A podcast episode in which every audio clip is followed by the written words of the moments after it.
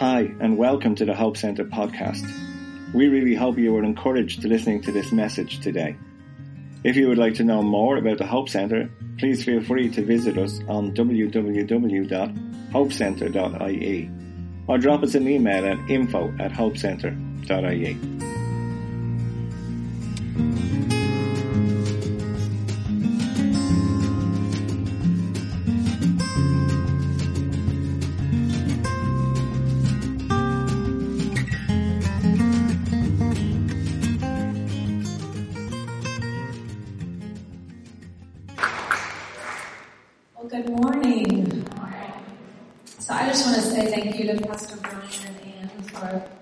giving me the honor of getting to speak with all of you today.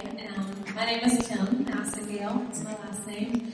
And um, I have two daughters. They're ages 15 and 11. And my 11 year old last night when I called and told her, or called to say hi to her, she was crying because her dad had gotten on to her about something and she said, can you please come home? Said, you only want me to come home so I'll hug you and so that maybe I'll side with you. But um, they're awesome girls and my husband is named Mel and we have been pastors of a church called Summit Church in Pennsylvania. Um, but we are from Texas, so we um, moved there about four years ago. So we love it and we pastor a great church. But I just appreciate you all so much for um, giving me the honor of speaking today. And we've already had a wonderful time here so far and look forward to the days ahead. So thank you. Well, I um, I can relate very much to the woman in the video and the woman I want to talk to you about today. Um, I was raised in a Christian home, but when I entered high school, I began to make choices in my life um, in order to fit in and to make friends, and really made some choices that cost me a great deal of pain, and I walked away from the Lord um, for a while. And around my senior year of high school, I decided that um, that I no longer wanted to live that life. But I really was afraid to come back to God because I wasn't sure if He was going to reprimand me or what people would think. Um, but I decided to really make a true relationship with Jesus Christ, and uh, it changed my life forever.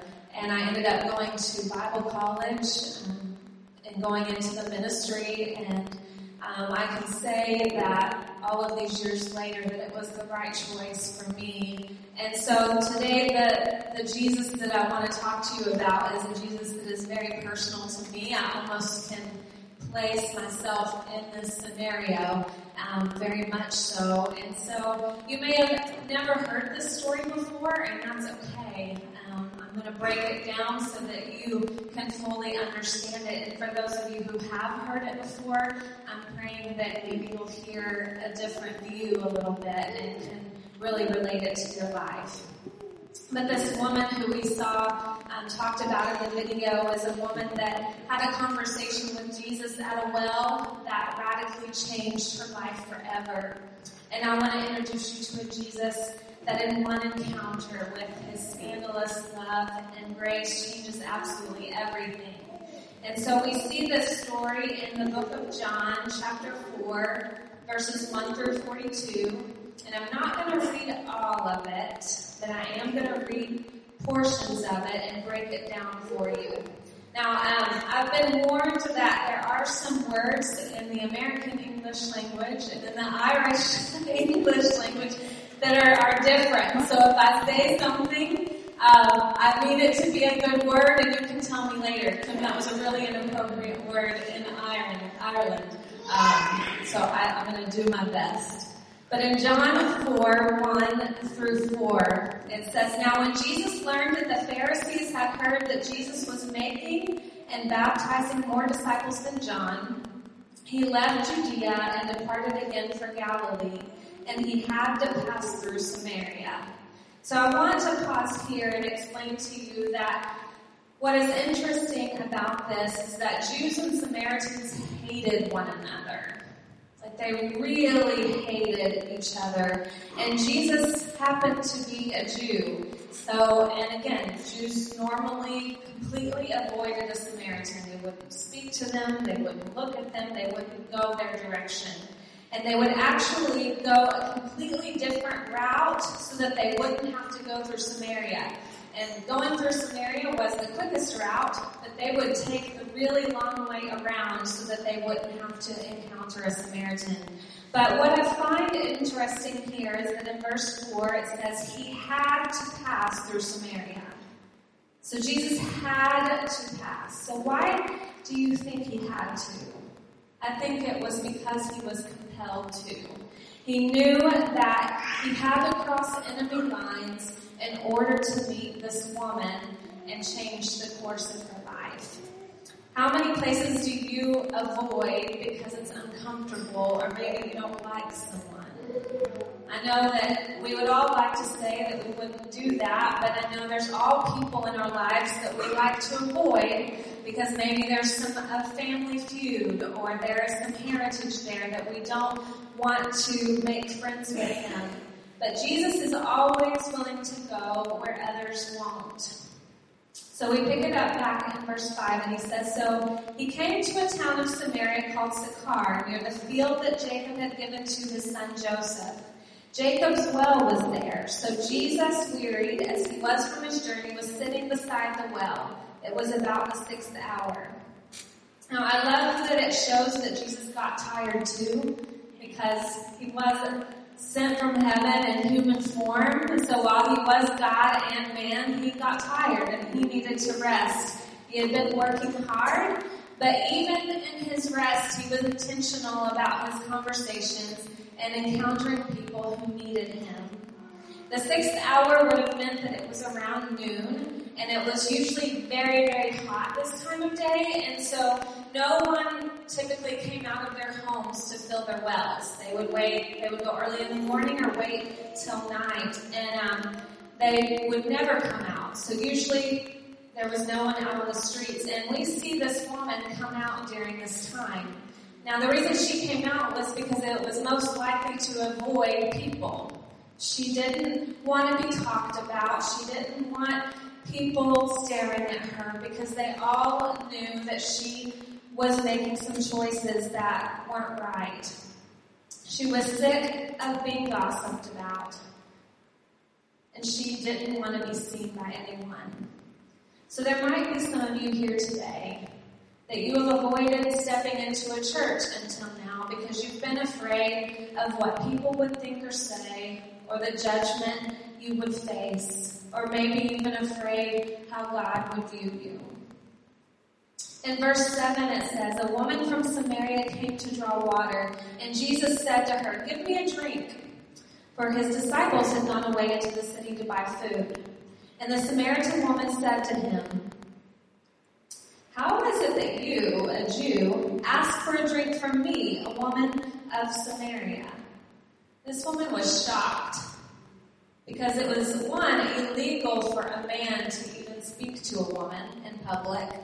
And not only was he a man speaking to her, but he was also a Jew who should hate her. In verse 10 it says, Jesus answered her, If you knew the gift of God and who it is that is saying to you, Give me a drink, you would have asked him, and he would have given you living water. And the woman said, Sir, you have nothing to draw water with, and this well is deep. Where do you get this living water? Jesus was offering a gift to her, something that she had been longing for. And this whole time, she's thinking, she's talking about water that you can actually drink. But he's trying to tell her, hello, if you knew this gift I had for you, if you knew who you were actually speaking with, I'm not just an ordinary man, then you would want what I have to have. You would want this living water. But she dismissed it, thinking it was actually water he was wanting. You have no water jar, and that well is super, super deep, she says. How are you going to get it? In verse 12, she says to him, Are you greater than our father Jacob? He gave us the well and drank from it himself, as did his sons and his livestock. But Jesus said to her, Everyone who drinks of this water will be thirsty again. But whoever drinks of the water that I will give him will be will never be thirsty again. The water that I will give him will become in him a spring of water welling up to eternal life. The woman said to him, Sir, give me this water so that I will not be thirsty or have to come here to draw water. So what Jesus is basically saying here is, hey, you can keep bringing your jar and coming back in the middle of the day to draw this water, which represents a place of brokenness and shame in your life. You can keep trying to fill the void, but you're going to have to keep coming back because it's never going to satisfy you. You're always going to have it if you take the water that I'm offering you. It will never make you thirsty again.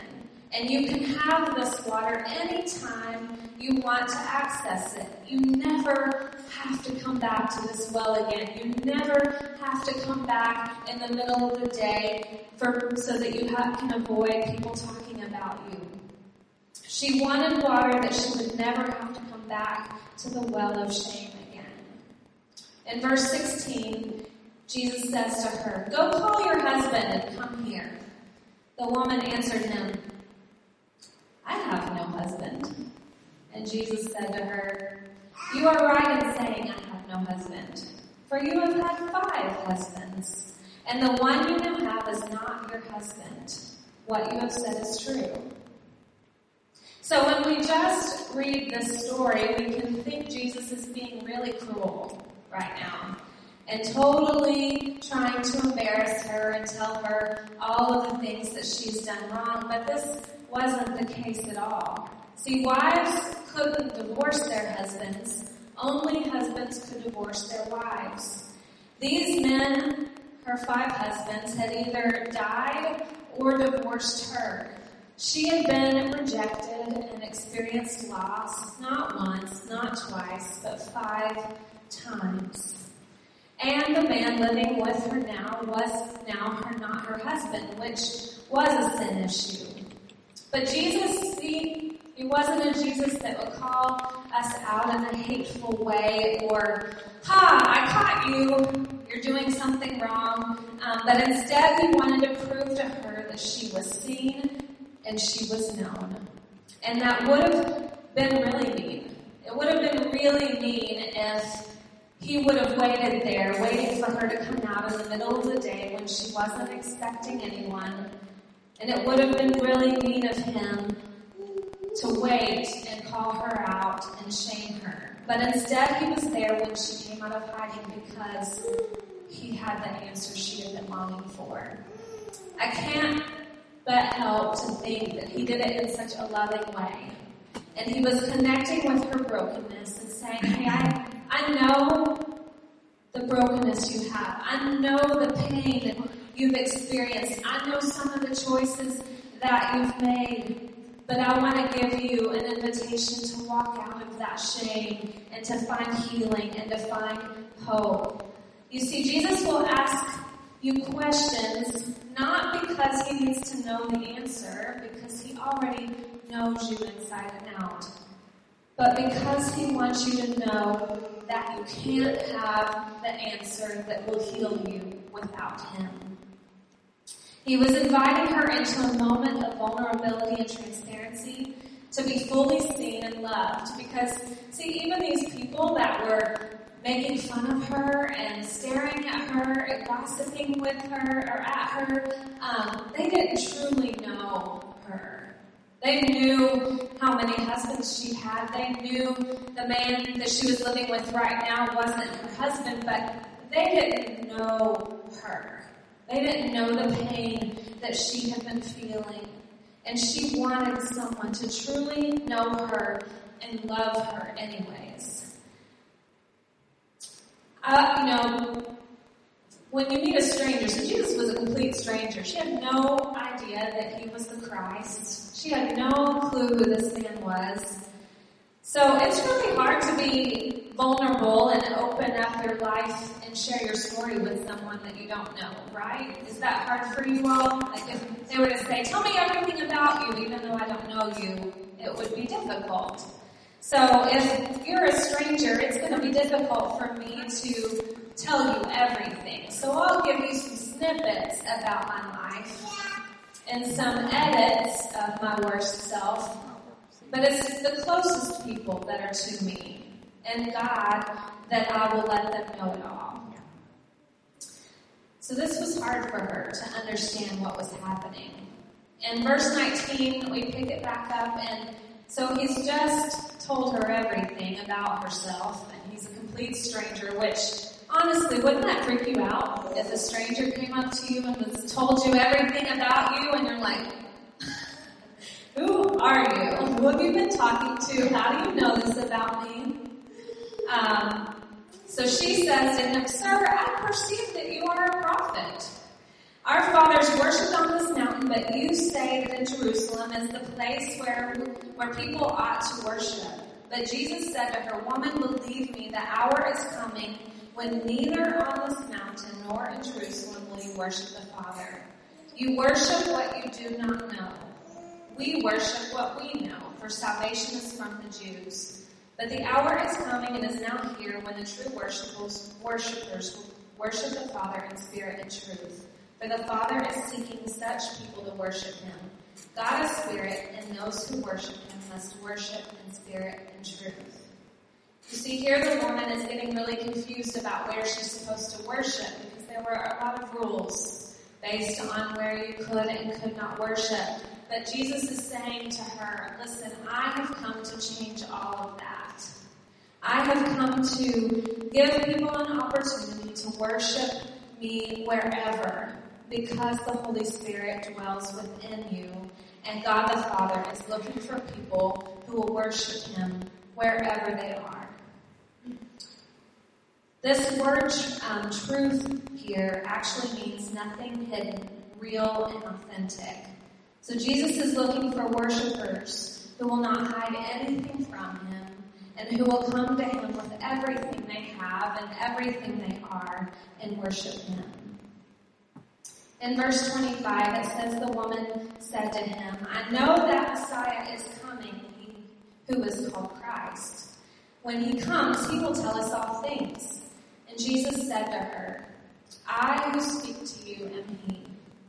Just then the disciples came back, and they marveled that he was talking with a woman. Like the disciples were really concerned that Jesus was breaking a lot of rules today. But no one said, What do you seek? or Why are you talking to her? They kept quiet. So the woman left her water jar and went away into town and said to the people, Come, see a man who told me all that I ever did. Can this be the Christ? And then they went out of the town and were coming to him. So in verse 28, we see that she left her water jar. The, the, the jar that she had come to fill with water. So what did her water jar represent?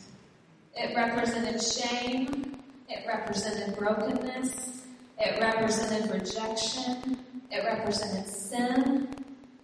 But she left it there at the well. She really could have cared less about those things because she had been given something in exchange. She had been given life. She had been given freedom. She had been given forgiveness. She had been given for the first time in her life unconditional love. Someone that loved her in spite of her.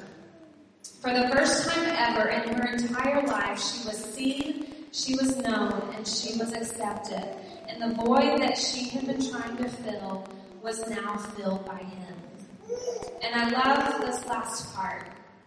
Because in verse 39 it says, Many Samaritans from that town believed in him because of this woman's testimony. He told me all that I ever did. So when the Samaritans came to him, they asked him to stay with him, and he stayed there two days. And many more believed because of his word. They said to the woman, It is no longer because of what you said that we believe, for we have heard for ourselves And we know that this is indeed the Savior of the world. So I love this woman. As soon as she's able to, she leaves her water job, she runs back into her village, and she shouts at the top of her lungs, Come see a man who told me everything I ever did. See, you all, you've been talking about me, but this man doesn't know me, and he just told me everything I ever did, and he loves me anyways. And what amazes me is she went back to the people to share with them the Christ that she had just met, the people that were mean to her, that hated her, that talked about her, but she didn't want to give that gift to herself. She wanted them to experience the same Christ that she had experienced. You see, He doesn't rescue you for you to keep the gift to yourself. When you come into relationship with Christ, he doesn't intend for you to just keep it inside and to keep quiet about it. He wants you to share it with others. And what is amazing to me is that it says that the entire village came to know him. The entire village turned and gave their lives over to Jesus because of this one woman. So I want you to think about several things. Number one, Jesus doesn't question you to embarrass you. He is loving and tender, and He desires a relationship with you. He wants to invite you out of your shame, out of your brokenness, into freedom. So, what are those things in your life that you are broken in, that you are experiencing pain in? Maybe you're experiencing loss Maybe you're hurting. What are those things that maybe would be your jar that you would need to leave and lay down? Maybe it's alcoholism. Maybe it's drug addiction. Maybe it's divorce. Maybe people have gossiped about you. Maybe it's betrayal. Maybe someone in your life has betrayed you or turned their back on you. Maybe it's pride. Maybe it's you being unwilling to say that you need a God. Does it say to you that you're unloved, that you're unaccepted, or that you don't belong? The next thing I want you to think about is who in your life can you be vulnerable and transparent with? Is it is it Pastor Brian and Ann? You know, is it the team that they have? Who can you share your story with? Who can you introduce Jesus to? But what I want you to think about is have maybe you, you have already become a Christian, maybe you have already invited him into your life, but you still hold some things back from him. You you forget that he sees all of you and you forget to bring him everything. And so what I want you to ask yourself today is have, have I brought him everything? Have I brought him my whole self? Have I brought him the areas of my heart that hurt, that I want to hold on to because it makes me feel better? And the last thing I want you to think about is who are the people that you need to go and tell? See, stories, your story is powerful because it's your story and no one can argue with it. No one can tell you that your story is wrong because it's personal. And so when you share your story about how Jesus has changed your life with other people, they can't argue with you. So who in your life do you need to go and tell? Who do you need to reach out to to share with them a Jesus that they probably have never experienced before. A Jesus that loves them no matter what. I just want to pray um, for you all for just a few minutes. So just, you know, if you'll bow your heads, without for me, close your eyes. But Jesus, I thank you for being a loving, loving God. I thank you for coming to this earth to rescue us, to save us, to cleanse us from everything that we have done that we might be embarrassed of or ashamed of, or things maybe that were done to us that have caused us pain. And Jesus, we just invite you here today to rescue us, to heal us, to free us. Like to invite anyone who may not know Jesus. If you say today, Kim, I, I need a relationship with Jesus and I want to invite him into my life today, would you just be willing to raise your hand? Is there anyone here today that says they would need a relationship with Jesus?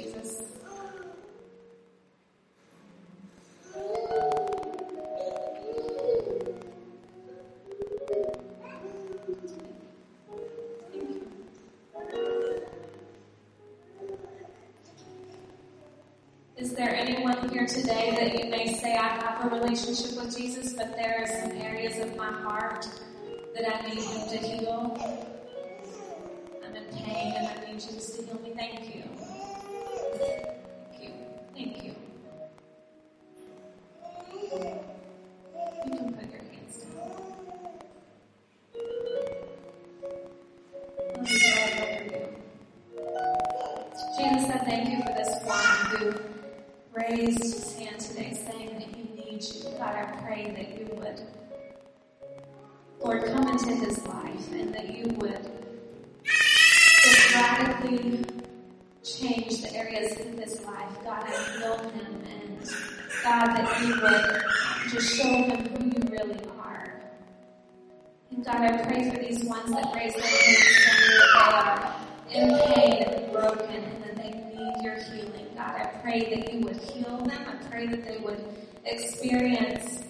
Freedom in a whole new way and a relationship with you in a whole new way.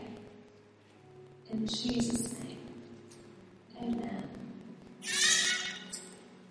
Thank you so much. I'm going to turn it over to Pastor Brian and let him do whatever.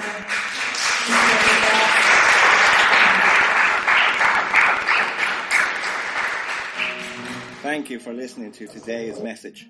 We really hope that you were encouraged and inspired to go and live a life full of adventure and excitement and destiny, one that you were created to live from the very beginning of time. Thank you.